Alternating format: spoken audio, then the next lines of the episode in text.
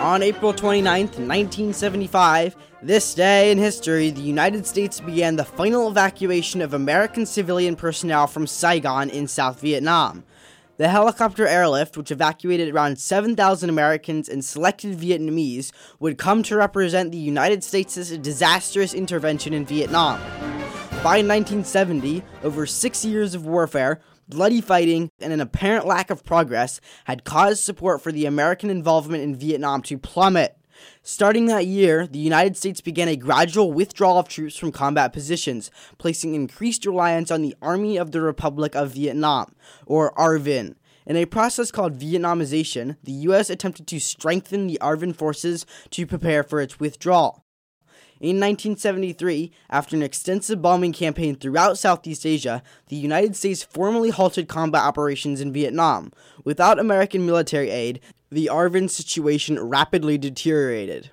In just over two years, almost all of South Vietnam had been overrun by the Northern People's Army of Vietnam, or PAVN. On April 27th, PAVN troops and allies surrounded the southern capital of Saigon. Panic ensued as the communists advanced. On April 29, 1975, this day in history, the United States launched Operation Frequent Wind, the largest helicopter evacuation in history. In two days, over 6,900 American citizens and well connected Vietnamese were evacuated from Saigon by American helicopters. The iconic images of people scrambling into helicopters on the roof of the United States Embassy would become synonymous with the American failure in Vietnam. By 8 a.m. on April 30th, Frequent Wind had evacuated all consenting Americans.